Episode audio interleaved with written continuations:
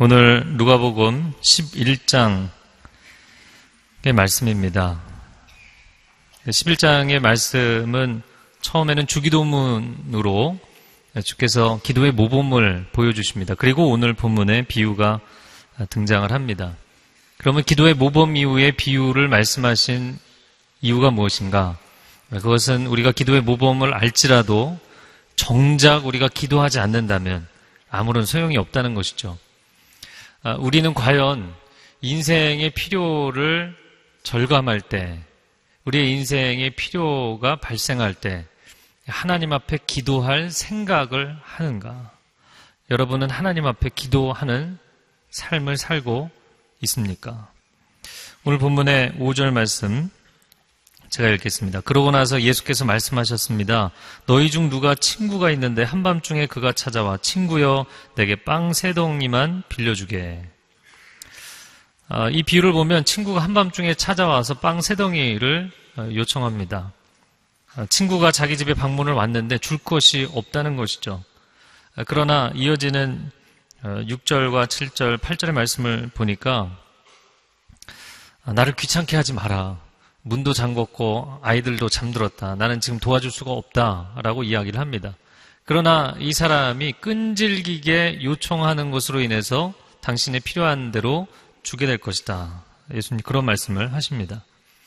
그런데 이 상황, 이 이야기를 오늘날 2014년 오늘날의 상황으로 만약에 설정을 바꿔서 이야기한다면 이렇게 친구 집에 가서 사정할 일은 없을 것 같아요. 왜냐하면 12시까지 문을 연 마트들이 꽤 많이 있고 만약에 그것도 시간이 지나면 24시간 편의점들이 있고 그것도 귀찮으면 전화해서 야식 배달하는 데들이 밤새 있거든요. 제가 이 이야기를 왜 하냐면 당시에는 한밤중에 문을 연 가게가 없었다는 거예요. 시대적으로 어디에 전화를 해서 주문할 것도 없는 것입니다. 도움을 요청할 때가 그 친구 집밖에 없기 때문에 갔다는 것이 중요한 거예요. 그래서 오늘 이 비유가 우리에게 제시하는 첫 번째 메시지는 무엇이냐면 당신의 삶은 하나님 외에 의지할 것이 없는 삶인가? 이것을 이야기하는 것입니다. 사실 인생을 도우리는 오직 하나님 한 분이신 줄로 믿습니다. 그런데 우리의 인생에는 하나님 외에 의지할 곳이 너무나 많고 의지할 사람이 너무나 많은 거예요. 어려움이 생기면 전화할 때가 너무나 많은 거예요. 사실 기도는 막다른 골목에 몰렸을 때 드려지는 것이죠. 앞에는 홍해가 놓여있고 뒤에는 바로의 군대가 몰려올 때 그때 하나님 앞에 부르짖어 기도하게 되는 것이죠. 오늘날 현대 도시인들은 기도하는 것이 그래서 매우 어렵습니다. 일단 부요한 시대에 살다 보니까 결핍이나 필요를 느끼는 것이 그다지 절박하지 않습니다.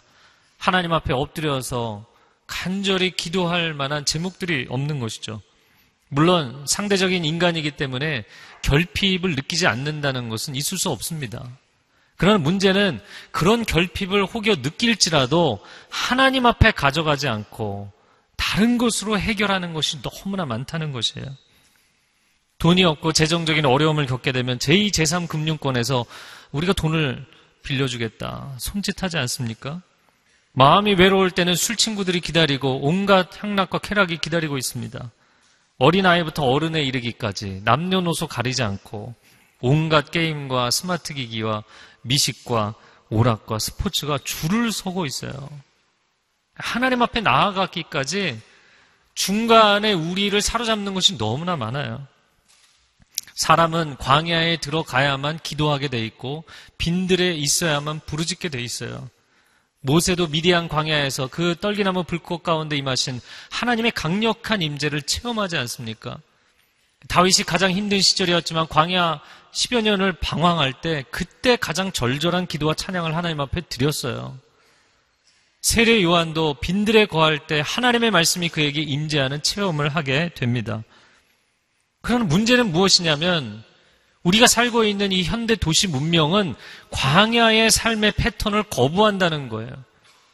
모든 효율성과 화려함과 부요함을 추구하는 이 도시 문명은 광야의 적막하고 건조하고 목마른 삶을 죄악시합니다. 그렇게 사는 것은 어리석은 것이라고 그렇게 사는 것은 비효율적인 것이라고, 그렇게 사는 것은 부끄러운 것이라고 이야기합니다. 그러나 기도는 내가 절박한 상황이라는 것을 깨달았을 때 드려지는 것인데, 이 도시 문명에서의 삶이 절박함이 요구되는 광야에서의 삶의 패턴을 아예 거부해버리거든요. 패러다임 자체가 다릅니다. 우리가 사막 한가운데서 오아시스를 찾는 그러한 사람의 심정으로 하늘을 향해 부르짖어야 되는데, 천상을 향해서 부르짖어야 되는데, 우리 안에 그런 패턴이 생기지가 않는 것이죠. 여러분, 사실 기도는 이 길밖에 없기 때문에 기도하는 것이에요. 그런 절박함이 일어나야만 기도하는 것입니다. 그래서 사람들이, 크리스찬들이 하는 말 가운데 기도밖에 할 것이 없습니다 라는 말은 뉘앙스에 따라서 틀린 말이 될 수도 있고 맞는 말이 될 수도 있어요. 내 인생 가운데 어려움이 생겼는데 세상적인 방법 다 동원해보고 사람들 다 의지해보고 내가 할 수 있는 모든 것을 다 해보고 그리고서는 다 안 되니까 기도나 해야겠다 라고 이야기한다면 이건 틀린 말이에요. 그러나 내가 이 땅에 살아가는 상대적 존재로서, 피조물로서 내가 할 수 있는 것은 오직 기도 하나뿐입니다. 결국에는 하나님 앞에 기도하지 않고는 나의 인생에는 해답이 없습니다 라는 의미로 기도밖에 할 것이 없다 이야기하면 이것은 맞는 말인 것이죠.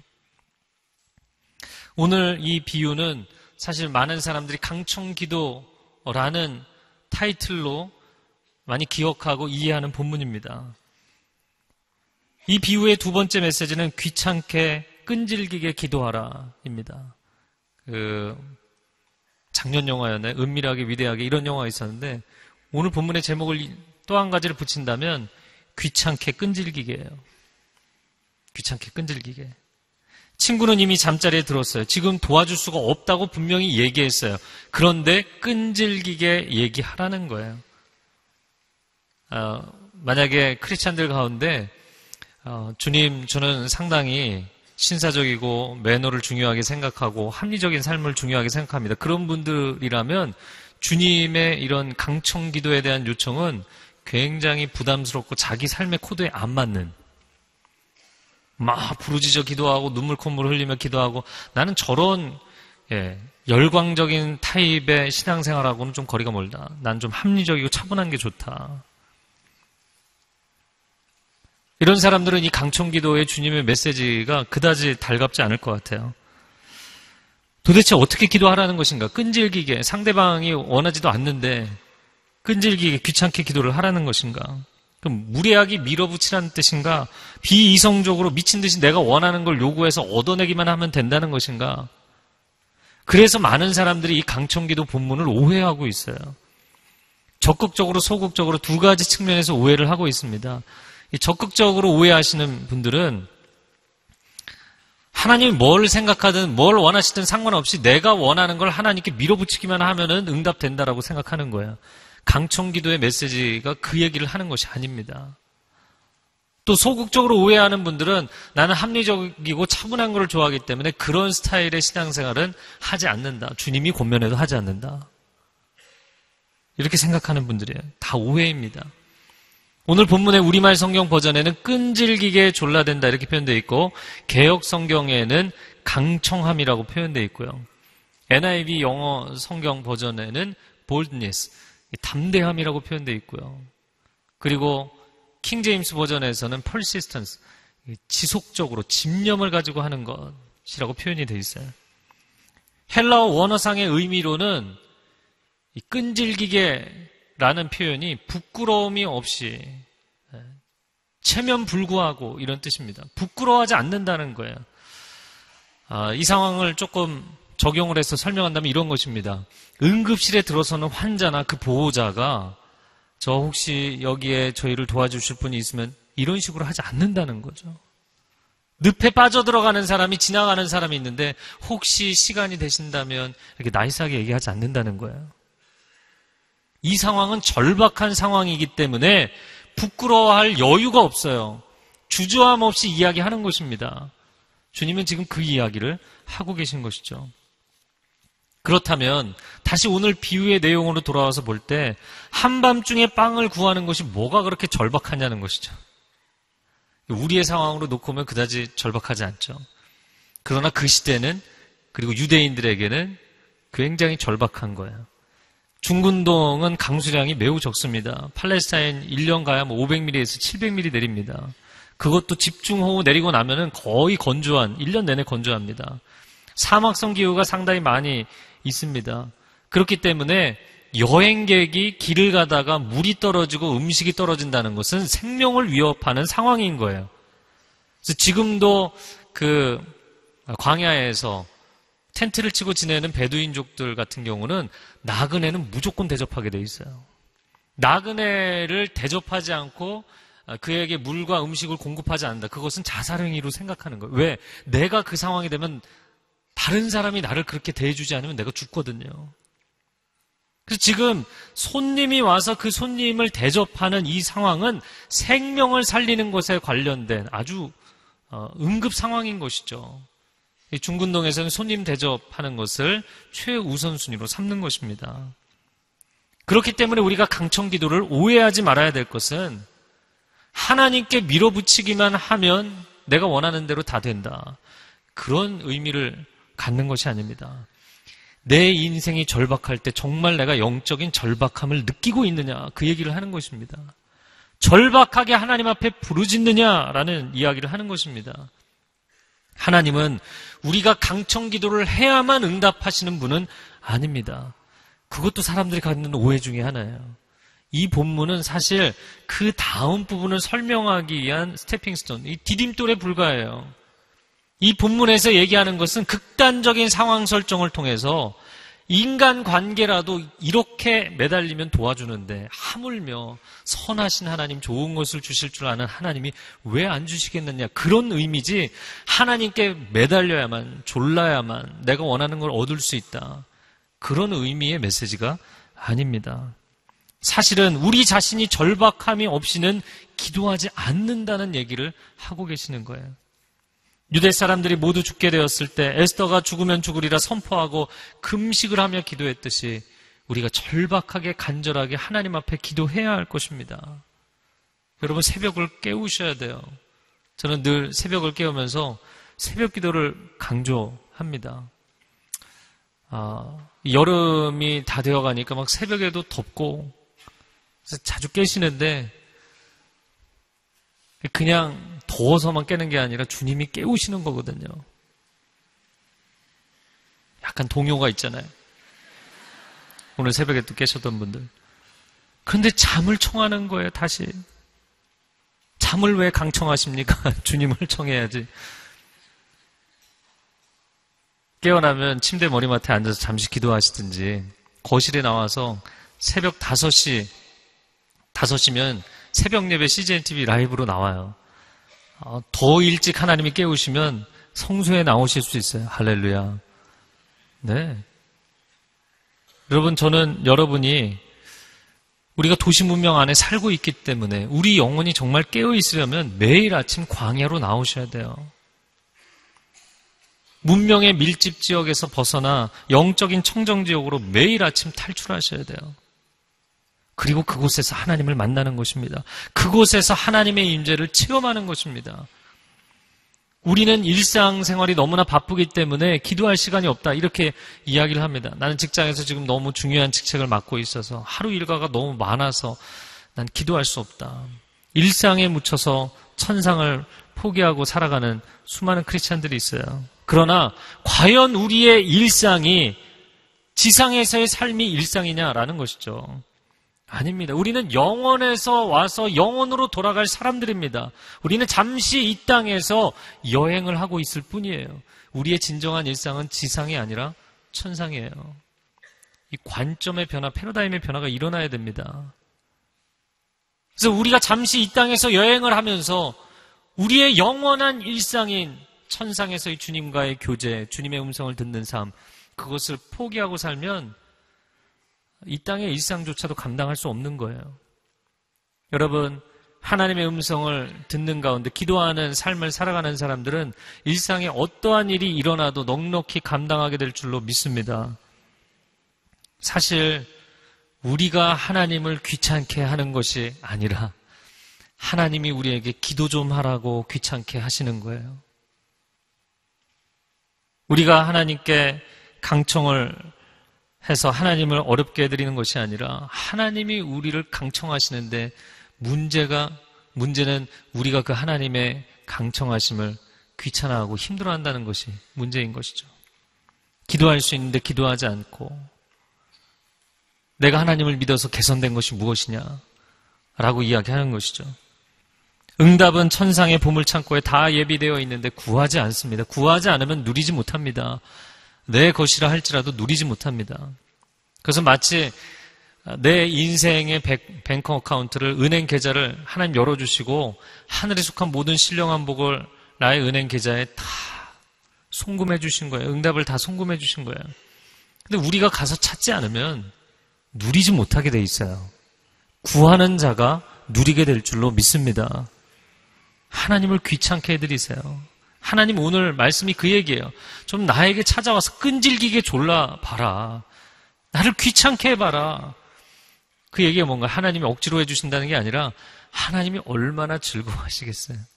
네, 그 자녀들을 기도의 자리에서 볼 수 있다면 하나님 너무나 기뻐하시는 것이죠. 자, 오늘 이 비유 다음에 나오는 말씀이 사실은 더 중요한 말씀입니다. 9절, 10절을 같이 읽어보겠습니다.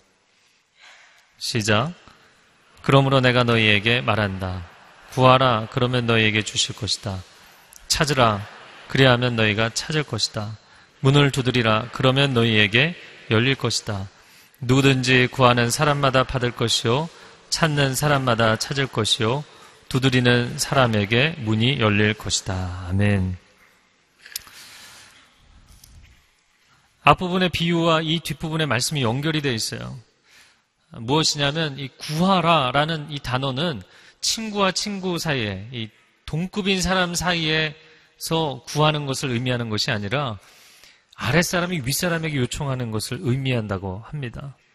그러면 앞부분에서 주님이 비유를 드시면서 상황 설정하신 것은 상황 자체도 극단적인 상황이고 같은 동료일지라도 그렇게 해주지 않겠느냐라고 얘기하신 거예요. 그러나 지금 이 본문은 11절, 12절, 13절 계속해서 이어지는 말씀이 무엇이냐면 너희가 기도하는 것은 그런 친구에게 기도하는 게 아니라 천지를 창조하시고 우리의 인생을 공급하신 하나님께 구하는 것이라는 거예요. 우리 아버지께 구하는 것이라는 거예요. 그러면 하물며 그런 상황에서 친구도 도와주는데 너의 하나님이 왜 너를 도와주시지 않겠느냐라는 말씀인 것이죠. 자녀가 부모에게, 인간이 신에게 간구하는 것입니다. 우리의 기도는 인간이 신에게, 하나님께 올려드리는 것이에요. 10절 말씀에 누구든지 구하는 사람마다 받을 것이다. 누구든지, 예외가 없고 차별이 없습니다. 여러분, 기도 응답에는 예외가 없고 차별이 없습니다. 할렐루야. 너무나 감사한 거죠. 신앙의 연차가 1년이 된 사람이든 40년이 된 사람이든 기도의 응답에는 차별이 없어요. 내가 영적 체험이 얼마나 되느냐, 기도의 응답에 차별이 없어요. 여러분, 하나님 앞에 기도하고 그 응답을 받는 복된 삶이 되기를 바랍니다. 11절과 12절에 너희 가운데 어떤 아버지가 아들이 생선을 달라는데 뱀을 줄 사람이 있겠느냐, 또 자녀가 달걀을 달라는데 전갈을 줄 아버지가 있겠느냐. 여기 생선과 달걀이 나오죠. 그리고 앞부분의 비유에는 빵이 나왔어요. 이 세 가지는 이스라엘 사람들이 주식으로 먹는 음식이에요. 다르게 표현하자면 이런 것이죠. 엄마 아빠에게 내가 배가 고픈데 밥을 좀 달라고 이야기하는데 밥을 안 줄 부모가 어디 있겠냐는 거예요. 뱀과 전갈을 줄 부모가 어디 있겠냐는 거예요. 그래서 우리의 강청 기도가 가능한 기초가 있는데 그 기초는 무엇이냐면 하나님과 우리가 부모와 자녀 관계, 아버지와 아들, 아버지와 딸의 관계라는 데 있다는 것이에요. 여러분, 하나님이 우리 아버지가 되시는 줄로 믿습니다. 내가 그분의 사랑받는 자녀인 줄로 믿습니다. 네, 근데 기운이 없으세요. 하나님이 나를 얼마나 사랑하시는지에 대한 확신이 있으면 하나님 앞에 내 간구를 드리는 것이 어렵지 않은 거예요. 내가 얘기해봤자 뭐 하나님 앞에 이런 걸 얘기하겠어? 그래서 하나님을 내 옆집 아저씨만도 못하게 대하는 사람들이 너무나 많은 거예요. 여러분 자녀들이 부모에게 밥 달라고 요구할 때 막 고민하나요? 방에 들어가서 기획서 쓰나요? 이런 거 없잖아요. 그냥 너무나 평안하게 당연하게 구하는 거예요. 용돈 달라고, 학비 달라고, 학용품 사야 되니까 돈 달라고, 예, 뭐 점토차로 그게 얼마나 되는데 그럼 자기도 잘 모르겠다고 하여튼 일단 10,000원 내놓으라고 뭐 이 당연하게 요구하는 거예요. 제가 저희 두 아들을 보면서 중학교 1학년, 초등학교 3학년인데요. 제가 집 얘기를 할 때는 저희 집에 가서 얘기하지 마세요. 얘기하지 마시라고 해도 꼭 얘기하시는 분들이 있더라고요. 그 두 아들에게 제가 이제 뭐 해외 출장을 가거나 아니면 지방에 출장을, 사역을 갔다 오면 아무리 작은 거라도 꼭 뭐 먹는 거든 뭐든 이게 선물을 가져가려고 합니다. 그런데 이 두 아들이 반응하는 게 너무나 달라요. 둘째는 제가 출장을 가 있으면 꼭 전화를 하는 거예요. 돌아오기 전에. 왜냐면 자기가 원하는 걸 받아야 되기 때문에. 그래서 그 바쁜 와중에 제가 막 공항에 오면서도 가게를 막 뒤져갖고 선물을 사온 적도 있어요. 아들이, 둘째 아들은 자기가 원하는 게 너무 분명해요. 그리고 가끔가다 상당히 무리한 걸 요구해요. 그러면 이제 협상에 들어가는 거예요. 전화통화를 하면서. 그건 좀 무리한 것 같다. 근데 큰아들은 넌 뭘 원하니? 그러면 원하는 게 없대요. 그냥 아빠만 오면 된대요. 그래서 저는 그냥 믿었죠. 근데 그게 아닌 거예요. 조금 짠한 상황이 벌어지는데 자기 없다고 그래서 제가 둘째한테 물어보면 둘째는 뭐 너무나 명쾌하게 자기가 원하는 걸 얘기하는 거예요. 그러면 둘째가 얘기할 때 그때 가서 이제 마음이 급한 거예요. 그럼 수화기 너머로 동생이 얘기하고 있는데 동생 귀에다 대고 얘기하는 소리가 저한테 들리는 거예요. 야, 아빠한테 뭘 사오라고 얘기해. 자기 원하는 거를 저한테 직접 얘기를 못하고. 사실 큰애가 그 태어나고 어렸을 때 자랄 때 애가 어떻게 크는지도 모르고 그냥 교회에서 저는 공생애를 산다 생각하고 그냥 밤낮으로 교회에 살았거든요. 그러다 보니까 이제 큰아들하고는 애착관계 형성이 아무래도 좀 부족했어요. 그러다 보니까 큰아들은 아빠에게 뭔가를 이렇게 속 시원하게 자기 원하는 걸 얘기를 못하는 거예요. 아니 그런 아들을 보니까 제가 마음이 아픈 거죠. 그래서 한 번은 제가 원하는 걸 얘기해봐. 마트에 가서도 자기가 원하는 걸 얘기를 못하는 거야. 아니 원하는 걸 얘기해라.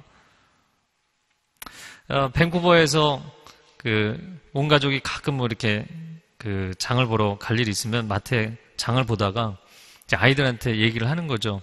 원하는 거 있으면 뭐 그 한 가지씩 얘기를 하라고. 뭐 둘째는 너무나 빨라요. 투머치, 너무 많이 원해서 문제인 거고.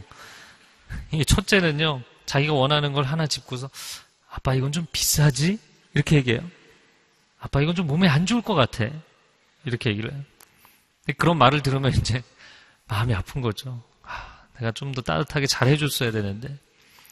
제가 한국에 와서 이제 아이하고 많이 이렇게 시간도 같이 보내고 그러면서 많이 편안해지고 제가 지금은 큰아들 너무너무 이제 서로 좋아요. 물론 아들이 어떻게 생각하는지 모르겠지만 만나면 뭐 하루 저녁에도 뭐 3-4번씩 허깅해주고.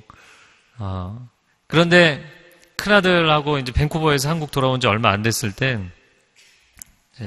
큰아들하고만 1:1로 데이트를 한 적이 있어요. 그래서 앉아서 제가 아이에게 이제 질문을 했어요. 아들아, 네 소원을 말해봐라. 아빠가 너의 소원을 들어주겠다. 네가 원하는 게 뭐냐? 그랬더니 아들이 정말 들어줄 거냐? 그래, 정말 들어주겠다. 그랬더니 아들이 표정 하나 변하지 않고 하는 말이 아빠 통장에 있는 돈 다 내놔. 그러더라고요. 제가 깜짝 놀랐어요. 도대체 내가 애를 이렇게 세속적으로 키우지 않았는데 너 왜 돈이 필요하냐? 이렇게 물어봤더니 아이가 이제 그 자리에서 사실 대답을 안 했는데 더 시간이 지나서 얘기하더라고요. 자기가 밴쿠버에 두고 온 친구들이 보고 싶은데 아빠 통장에 있는 돈을 다 자기가 받아야 비행기표를 살 것 같다고 이제 그렇게 생각을 한 것 같아요. 그래도 아들이 이제는 자기가 원하는 것을 얘기할 수 있는 관계라는 게 너무 좋은 거예요. 여러분, 하나님과의 관계가 뭐 하나님이 내 이런 기도를 들으시겠어? 내가 뭐 이런 얘기를 하나님 앞에 매달려서 해야 되겠어? 귀찮게. 하나님도 귀찮고 나도 귀찮고. 한국의 가부장적인 아버지 그냥 뭐 가서 얼굴 한번 뵙고 아무 얘기 없이 그냥 밥 먹고 숟가락 내려놓고 돌아오는 것처럼 그런 관계로 계속 하나님을 만날 것이냐는 것이죠. 제가 파파뉴기니 갔다 왔던 간증을 좀 하려고 합니다. 97년도였는데요. 대학교 4학년 마지막 졸업학년 때 여름에 파파뉴기니에 성경번역 선교사님들을 방문해서 그 자녀들에게 한국 모국어 교육을 해주는 그런 봉사를 하려고 했어요. 제가 한 40여일 동안 갔다 왔는데 MTS라고 Mother Tongue Studies, 그래서 모국어로 아이들을 이제 교육하는 거죠. 국사, 국어, 뭐 한문 이런 거 가르쳤어요. 제가 본부에 분명히 상의를 많이 하고 어레인지를 해서 파파뉴기니를 갔습니다. 금요일 밤에 출발해서 토요일 아침에 떨어지는 비행기였어요. 토요일 아침 8시에 포트 모르스비라는 그 PNG의 국제공항에 도착했어요. 근데 문제는 여기서 발생했습니다. 저를 픽업 나와야 되는 선교사님이 안 나오신 거예요. 그래서 제가 그때가 해외여행 간 지가 2번째 되는 여행이었어요. 그래서 아무 준비를 안 해온 거예요. 선교사님 연락처, 선교사님 주소 아무것도 없었어요. 그 토요일날 그냥 제가 큰 캐리어 하나 들고 나타난 거예요. 1시간이 지나도 2시간이 지나도 선교사님이 안 나오시는 거예요. 그러니 일을 어쩝니까? 근데 현지에 환전하는 그 가게는 토요일이라고 또 오픈을 안 한대요. 거기는 국제공항이. 한국에 전화를 해야 되는 돈이 없어서 현지에 있는 직원에게 동전 몇 개를 받아서 한국에 전화를 했어요. 왜냐하면 성경번역 선교회 사무실에 당직 간사님이 토요일에도 나오시거든요. 좀 시간이 지난 뒤였기 때문에 한국에 이제 사람이 나왔어야 되는데 그날따라 안 나오신 거예요. 참 안 되는 쪽으로 이제 돌아가는 거죠. 3시간을 기다렸어요. 4시간을 기다렸어요. 아무도 안 나타나는 거예요. 점심시간이 됐는데 그때까지 거기 PNG에 이제 흑인들이 지나가면서 저한테 자꾸 얘기를 거는 거예요. 아프리카 흑인들하고는 조금 또 다릅니다. 또 해변가, PNG 해변가에 사는 그 흑인 분들은 골격이 굉장히 크고 험상궂게 생겼거든요. 근데 트럭에다가 제 짐을 실으라는 거예요. 목적지에 데려다 주겠대요. 아니 목적지를 나도 모르는데 어떻게 데려다 줘요? 일단 타라는 거예요. 그 얘기를 듣는 순간 얼마나 무서운지. 이제 허여멀건 사람 하나가 이제 공항 앞에 계속 4시간째 앉아있는 겁니다. 그래서 너무 무서워서 거기 보안 담당하는, 시큐리티 담당하는 한 청년이 있어서 둘이 이제 그 옆에 이제 붙어 다녔어요. 친해졌는데 같이 이제 햄버거를 사서 나눠 먹고, 이 친구가 이제 너무 사정이 딱하니까 어딜 가냐. 그래서 제가 가는 데를 찾아봐 주겠다고 국내선 티켓팅하는 여직원한테 옐로우 페이지 주소록을 받아서 그러면 혹시 모르니까 내가 가려는 단체가 위클리프 바이블 트랜슬레이터스, 그 WBT라는 단체거든요. WBT를 찾아봐라. 근데 안 나오는 거예요. 그런데 그 연계되어 있는 학술단체가 SIL이라는 단체입니다. 근데 SIL이 나오더라고요. 근데 단체의 주소를 보니까 우카룸빠 EHP라고 써 있어요. 도대체 여기가 어디냐 그랬더니 우카룸빠는 지도에 안 나오는 데라고. 그리고 EHP는 Eastern Highlands Province라고 동부 고산 지대예요. 그래서 여기를 가려면 어떻게 해야 되냐. 그러니까 차로 한 40시간? 얘기하다가 도로 포장이 안 돼 있는데요, 그 동네가. 비행기 외에는 갈 방법이 없다. 그런데 우카룸빠가 EHP 지역 안에 어디 있는지도 모르잖아요. 그러나 선교사님도 연락이 안 되고 본부도 연락이 안 된다고 해서 제가 비행기를 타고 다시 돌아갈 수는 없잖아요. 비행기표가 얼마나 비싼데 100만 원이 넘는, 그냥 갈 수가 없잖아요. 그래서 제가 그냥 EHP의 공항이 어딘지 알려달라고 그랬더니 고로카라는 공항이 있대요. 오케이, 내가 그러면 그 공항에 가겠다. 국내선 티켓을 좀 끊는 걸 도와달라. 그래서 그 시큐리티 친구가 도와줘서 국내선을 타고 그날 밤에 고로카를 간 겁니다. 제가 대합실에 앉아서 비행기를 타기 전에 하나님 앞에 간절히 기도했어요. 절박한 상황. 간절히 기도했어요. 아무도 도와줄 수가 없잖아요. 하나님 앞에 기도한 건, 하나님, 내가 오늘 이 비행기 안에서 전부 현지인밖에 없는데 주변에 이 비행기 안에서 우카룸바에 있는 그 SIL 센터에 들어가는 사람을 오늘 만나게 해주십시오. 기도했어요. 그리고 비행기를 탔어요. 그런데 제 옆자리에 머리가 하얀 서양 할머니 선교사님 두 분이 타신 거예요. 물어보니까 NTM이라고 뉴 트라이브 미션 세부적 선교회 소속 선교사님들인데 본인들도 처음 오는 길이고 놀러 오는 길이래요. 그래서 고로카 공항에 도착해 보니까 그분들을 맞이하러 할아버지 선교사님이 나오셨어요. 그리고 우카룸바 그 SIL 센터는 지금 이 밤길로 2시간 이상 가야 된다. 못 간다. 여기서 숙소에서 같이 재워줄 테니까 내일 데려다 주겠다. 그것만 해도 얼마나 할렐루야합니까? 그런데 더 놀라운 것은요. 제가 짐을 찾아서 배기지 클레임에서 나오는데 할아버지가 막 달려오시더니 우카룸바에 지금 밤에 들어가는 버스가 공항 앞에 서 있다는 거예요. 어떻게 된 거냐? 가봤더니 고등학교 하이스쿨 버스가 서 있어요. 노란색.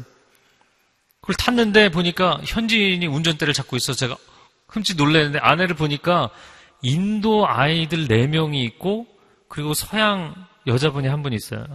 물어보니까 이 인도 아이들의 부모님이 그 선교지 우카룸바에 있는 선교사 자녀들이 다니는 하이스쿨의 교사 선교사인 거예요. 방학 때라서 고국에 갔다가 그날 돌아오는 일정이라서 아침부터 하루 종일 기다렸대요. 근데 부모님이 안 나타난 거예요.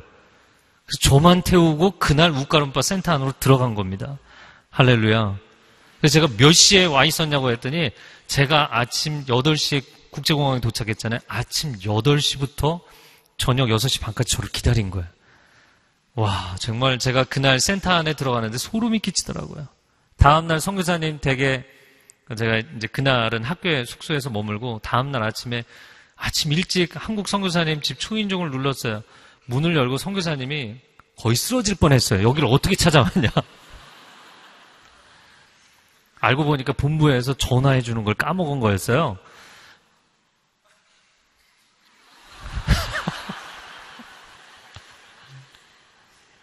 여러분, 제가 오늘 드리고 싶은 얘기는 사람이 절박한 상황에서는 하나님밖에 의지할 데가 없잖아요.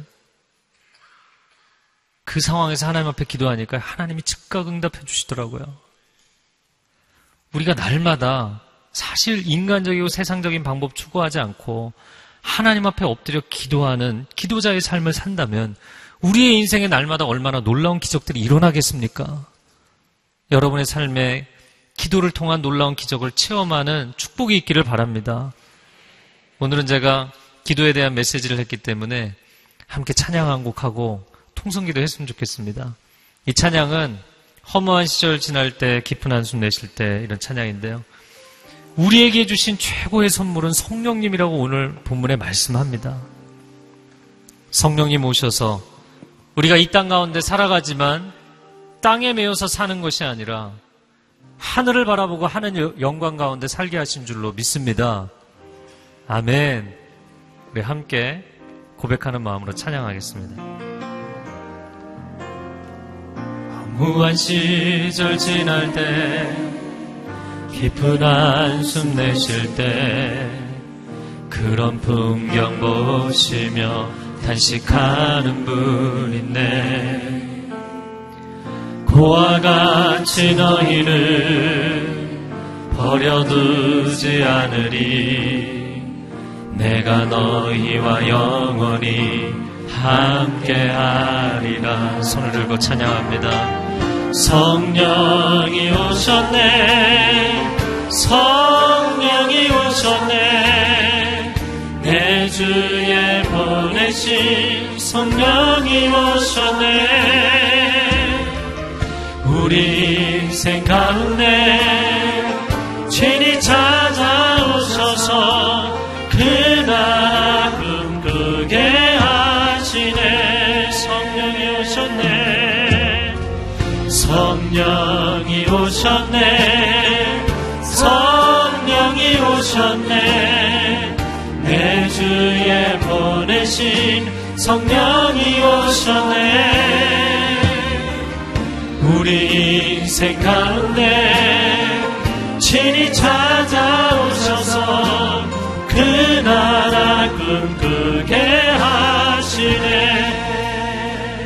우리 두 손을 하나님 앞에 내어드리고 함께 통성으로 기도하기를 원합니다. 이 시간 기도할 때 하나님 부르짖어 기도할 수 있는데, 절박함 가운데 하나님의 이름을 구할 수 있는데, 하나님 기도하지 않은 모든 나의 영적인 나태함을 이 시간 십자가 앞에 내려놓고 주님 앞에 섭니다. 주님, 우리가 기도할 때 하늘 영광을 보게 하여 주옵소서. 부르짖어 기도할 때 하늘의 기적을 체험하게 하여 주시옵소서. 구하라 그리하면 너희에게 주실 것이요, 찾으라 그리하면 너희가 찾을 것이요, 문을 두드리라 그리하면 너희에게 열릴 것이라 말씀하십니다. 이 응답을 체험하는 주간이 되게 하여 주시옵소서. 주여, 한번 외치고 기도하겠습니다. 주여, 오 주님, 우리가 하늘 영광을 바라보며 살게 하여 주옵소서. 거룩한 하나님의 임재 가운데 살게 하여 주옵소서. 사람을 의지하지 아니하고 세상을 의지하지 아니하고 하나님 한 분을 의지하며 전진하는 인생이 되게 하여 주시옵소서. 두려워하지 말지어다, 낙망하지 말지어다, 포기하지 말지어다. 하나님의 사람들에게는 주 예수 그리스도의 이름을 부를 수 있는 소망이 있고 믿음의 근거가 있으며 영광이 있으니, 하나님의 사람들이여 강하고 담대할지어다, 두려워하지 말지어다, 믿음으로 전진할지어다, 기도의 능력을 체험하게 될지어다. 오 하나님, 역사하여 주시옵소서. 이 시간 한 번 더 기도하기를 원합니다. 기도할 때 한국교회를 위해서 기도하겠습니다. 오늘날 한국교회가 설교의 홍수시대에 산다고 이야기합니다. 좋은 설교, 좋은 예배들은 넘쳐나지만 갈수록 기도가 사라지고 있습니다. 갈수록 우리의 신앙생활은 점잖고 합리적이고 차분하고 나이스하고 예의 바른 쪽으로만 가지만, 한국교회가 무너져가고 있는데 우리 안에 절박함이 없습니다. 우리가 합리적으로 이성적으로 교회 정치하고 교회 생활을 하는 것으로 한국교회 살려내지 못합니다. 우리를 이 위경 가운데 구해내실 이는 오직 하나님 한 분뿐입니다. 이 고백으로 간절히 하나님 앞에 엎드릴 때 한국교회가 다시 살아날 줄로 믿습니다. 오늘의 교회, 기도하는 교회 되게 하여 주시고, 우리 가정이 기도하는 가정 되게 하여 주시고, 우리가 기도를 통해서 이 나라 이 민족을 살리게 하여 주시옵소서. 다시 한번 두 손을 주님 앞에 올려드리고 주여 한번 외치고 기도합니다. 주여, 오 주님, 주님 긍휼히 여겨 주시옵소서. 회복하여 주시옵소서. 이 땅의 영적 회복이 필요합니다. 대한민국의 영적 회복이 필요합니다. 이 나라 이 민족과 한국교회의 영적 회복이 필요합니다. 우리가 절박한데 절박함으로 기도하지 않고 있다면, 주여 이제는 부르짖어 기도하게 하여 주시고, 새벽을 깨우게 하여 주시고, 하늘문을 열어주시옵소서. 성령 하나님 임재하여 주시옵소서. 인간적인 방법으로, 합리적인 방법으로, 이성적인 방법으로 해결되지 않는 이 영적인 교착 상태에서 우리를 살려 주시옵소서. 우리를 회복시켜 주시옵소서.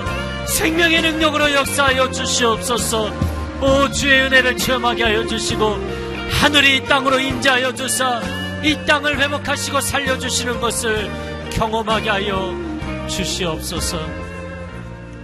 사랑하는 주님, 이 시대, 문명화된 시대에 너무나 많은 해결책들을 가지고 있는 것이 오히려 우리에게 영적인 부담이 되고 있습니다.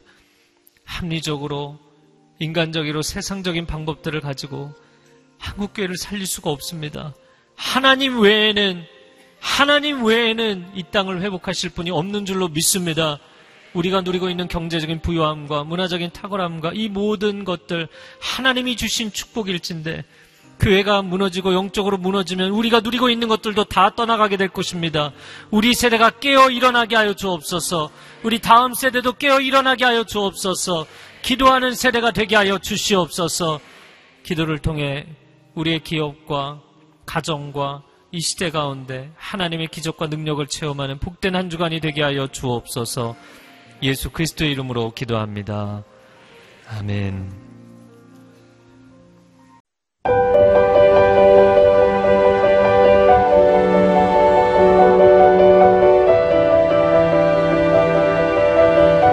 세상에는 수많은 교회들이 있지만, 더 깊이 있는 말씀 강해를 찾기 위해 크기로만 교회를 선정하지 않습니다. 보다 좋은 영적 콘텐츠를 더 많이 나누기 위해 방송비를 받지 않습니다. 1년 365일 복음만 전하고 싶어서 우리는 광고를 하지 않습니다. 온누리의 복음을 땅끝까지 CGN TV와 함께 땅끝 선교사가 되어주세요.